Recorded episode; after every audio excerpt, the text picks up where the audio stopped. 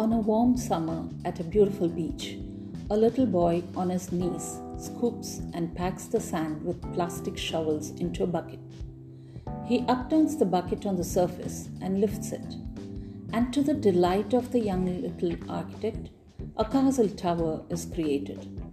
He works all afternoon, spooning out the moat, packing the walls, building sentries with bottle tops and bridges with popsicle sticks.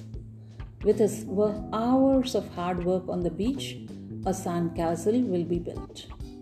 In a big city with busy streets and rumbling traffic, a man works in an office. He shuffles papers into stacks, delegates assignments, cradles the phone on his shoulder, and punches the keyboard with his fingers. He juggles with numbers, contracts get signed, and much to the delight of the man, a huge profit is made. All his life he will work, formulating the plans, forecasting the future. His annuities will be centuries, and the capital gains will be bridges. An empire will be built. The two builders of the two castles have very much in common. They both shape granules into grandeurs. They both make something beautiful out of nothing. They both are very diligent and determined to build their world.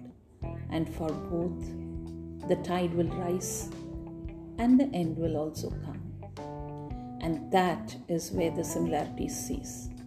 For the little boy sees the end of his castle when the man ignores it. As the dusk approaches and the waves near, the child jumps to his feet and begins to clap as the waves wash away his masterpiece. There is no sorrow, no fear, no regret. He is not surprised. He knew this would happen. He smiles, picks up his tools, takes his father's hand, and goes home happily with thoughts of his new design for the morrow. The man in his sophisticated office is not that wise. As the waves of years collapse over his empire, he is terrified. He hovers around the sandy monument to protect it. He tries to block the waves with the walls he has made. He snarls at the incoming tide. It's my castle, he defies. The ocean need not respond.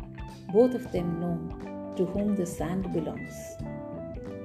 In life, all things come to an end sooner or later for the newness that is in store to take over.